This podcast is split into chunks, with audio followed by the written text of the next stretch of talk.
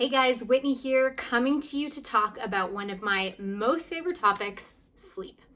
Now, I know, I know, you've heard it before, you need to be getting more sleep, but I wanted to arm you with the reasons as to why you really need to be getting more sleep and 10 suggestions as to how you can improve not only the duration of your sleep, but also the quality of the sleep that you're getting. Think of sleep as nutrition for your brain. If you are getting less than seven to nine hours of sleep every single night, you are not fueling your body, filling your cup, making sure that you are sufficiently ready to tackle each and every day. Now, I know there are some seasons of life where perhaps getting seven to nine hours of sleep just isn't possible. If you're a new parent, if you're in school, if you have a really demanding job, but if you understand the mechanics of why sleep is so important, I guarantee you that if you make a little bit more effort, you'll probably be able to get a little bit more sleep and you'll really notice a difference not only in your health and wellness, overall happiness and well being, but also perhaps in your waistline and on that scale. First, I wanted to talk to you about two hormones that are directly related to the amount of sleep that you're getting ghrelin and leptin. Insufficient sleep really impacts these two hormones. Ghrelin is your I'm full hormone. Ghrelin signals your brain that it's time to eat. So when you don't have enough sleep, that hormone is going to be going off telling you it's time to eat all the time. Do you ever notice that when you're really tired, you're a lot more hungry? It's due to that hormone exclusively. Leptin, on the other hand, cues your brain that it's time to put the fork down. So, a lot of times when you're sleep deprived, this hormone will make you think that you haven't eaten enough. You may find that you're eating a lot more, quantity is bigger, the type of food it's more, and you just don't have that same, okay, it's time to stop impact. Put together, sleep deprivation leads to a really bad imbalance of these two hormones and something that you can definitely combat by getting just a few more Z's every night. In addition, we have this awesome additional hormone called cortisol. Your cortisol hormone are your stress hormones. And when your body doesn't have enough sleep, doesn't have time to recharge, is really just feeling like it's under a lot of pressure and chaos and stress because you haven't allowed enough time to mellow out, your cortisol levels go up. This can be a really big factor if you're trying to lose weight, if you're trying to maintain weight, or if you're trying to just lead a happy, healthy life without all those added stresses and pressures. In short, skimping on sleep really impacts our brain's ability to make good decisions. It impacts your frontal lobe. It dulls your ability to know when you're hungry, when you're full, when to stop, and in general causes us to make just a whirlwind of bad decisions when it comes to food, activities, and really making good, de- good decisions about our health, happiness, and wellness. So, my first tip to help you sleep longer and smarter is to come up with a good schedule that you can actually stick to to go to bed and wake up.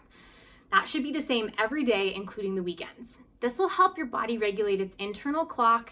You'll actually start to feel tired when it's bedtime, and it'll ensure that your body is ready to go to sleep and ready to get good quality sleep every night. Tip number two is to get more sunlight during the day. Our bodies also have this other hormone called melatonin. You may have heard of this because a lot of people nowadays and more recently have been taking melatonin supplements to help them to sleep.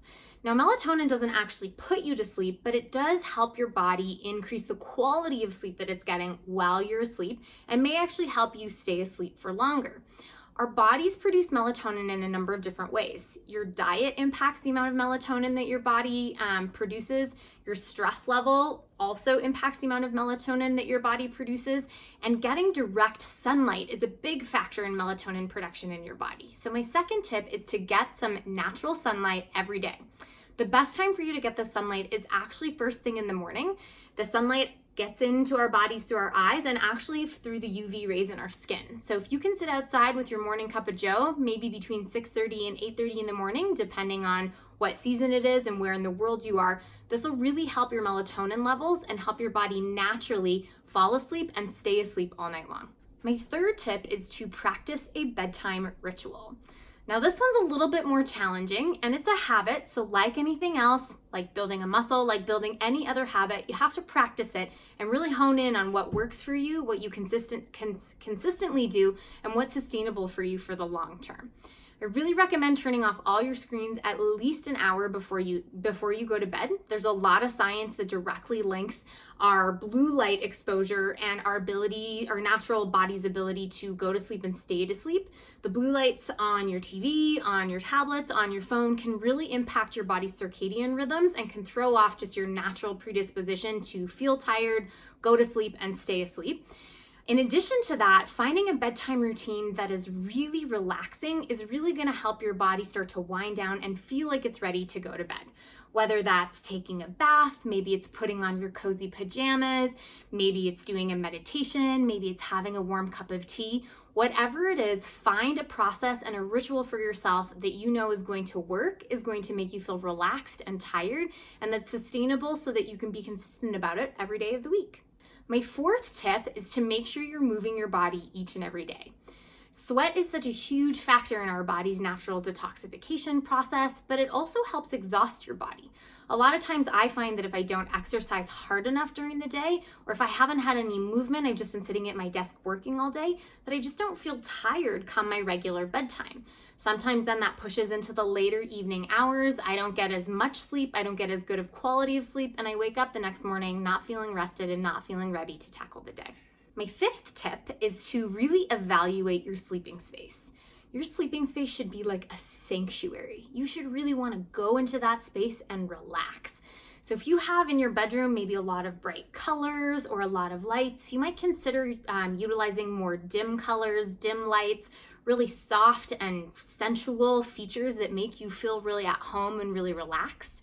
You might also want to invest in some good blackout curtains really ensuring that you can black out your windows, take care of all the light that's in your room, and really make sure that your body isn't feeling, oh my gosh, it's time to get up. There's bright and light and all sorts of colors and textures and things that excite my brain. If you can really minimize that and evaluate your sleeping space to make your sleeping space like a sanctuary, you're to be able to fall asleep better. It's to be a place you want to go, and you'll be able to stay asleep and get better quality sleep during the night. In line with that, you really want to evaluate your pillows and your mattress.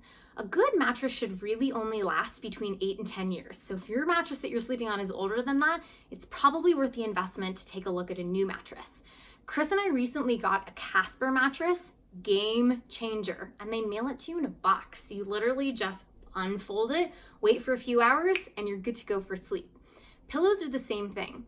If you find that you have an allergy, say to like down feathers, and you're sleeping on a down feather pillow, or you're using a down feather um, comfort comforter, you may have a really hard time getting good quality sleep. So make sure you're really optimizing your pillows and your mattress to fall asleep and get that good quality sleep. My seventh tip is to use lights to really impact your circadian rhythms. Your body has natural rhythms during the day in which it should feel super energized that's more morning time, midday, and should be starting to relax. That's more kind of afternoon and evening. It matches the same rhythm as the sun. So if you're not only in your bedroom, but also say in your living room or spending time right before bed in a space that's really brightly lit, your body's gonna think that it's morning time. It's gonna feel more energized, it's gonna feel more inclined to not wanna go to sleep. If you turn off all the lights, turn down the screens, make sure that you really only have dim lights so that your body knows that it's nighttime, you're gonna help your circadian rhythms to really start relaxing, unwinding, and preparing to sleep. The same goes for er, first thing in the morning. You want to expose yourself to light, hopefully natural light, first thing in the morning to really aid in that circadian, circadian rhythm, getting woken up and energized and ready to tackle the day. My eighth tip is to make sure you're avoiding alcohol or really heavy meals right before bed. I think a lot of people have the tendency to wait until really late at night to eat. This is a really hard process for your body because it generally takes between two and three hours for your body to digest whatever's in your gut. So if you're a person who likes to eat dinner really, really late and then go right to bed, you may be impacting your quality of sleep and for the negative. You want to make sure that you're allowing that two to three hour window prior to, to going to bed to finish off your meals, to finish drinking any alcohol, and to make sure that your body's had an opportunity to, di- to digest and circular, circulate through all of those liquids and foods into your system. Same goes for water. If you're a person who has a small bladder, like me, you want to make sure that you're not guzzling a bunch of water right before bed. Generally, I try to cut off my water consumption about an hour or so before I go to bed to ensure that I can go to go to the bathroom one last time right before we go to sleep and that I don't have to get up during the night to use the bathroom. My ninth tip is to wind down. This goes a lot with that nightly routine, turning off the screens, making sure your lights are all dimmed. But I think it's more of a 24 hour or daily preparation that you need to make sure that you're doing. So if you're really active, make sure that you're doing that real big surge of activity first thing in the morning.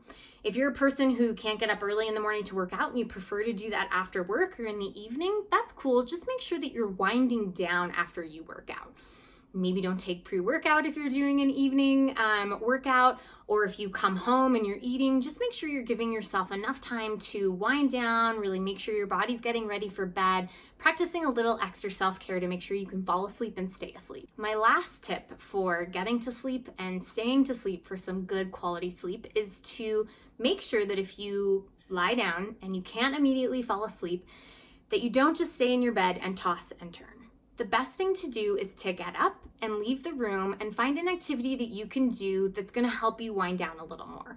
Maybe that's going into the bathroom and taking a bath. Make sure you're watching the lights. Maybe that's going out into the living room and reading. Make sure the lights are dim again. Don't read on your phone. Or maybe that's even taking some time leaving the, the bed space, the sleeping space, and going out into the living room to meditate, taking some time to allow your body to wind down even more. You're just gonna get super frustrated if you stay in the bed and if you're tossing and turning and not able to sleep, and the quality of sleep that you're gonna get is gonna be no bueno. Better to get up and remove yourself from your sleeping space so that you can really relax, wind down, and continue that process of making sure your body's really ready to fall asleep and get good quality sleep all night long. I would love to hear some of your other tips for good quality sleep. I would love to hear your success stories and your transformations and making sure that you're getting just a little bit more sleep. And I challenge you, if you're a person who's getting less than seven hours of sleep a night, to maybe for the next week try to tack on another 15, 30 minutes of sleep every night. Like I said, maybe that's shutting down the electronics 15 minutes or 30 minutes earlier than you normally do. Maybe it's setting your alarm a little later in the morning and trying to get your process of getting out the door in the morning a little bit more efficient and a little bit faster. Whatever it is, sleep is the answer. Your hormones will thank you for it. And I really hope that these tips are helpful in helping you get a better night's sleep.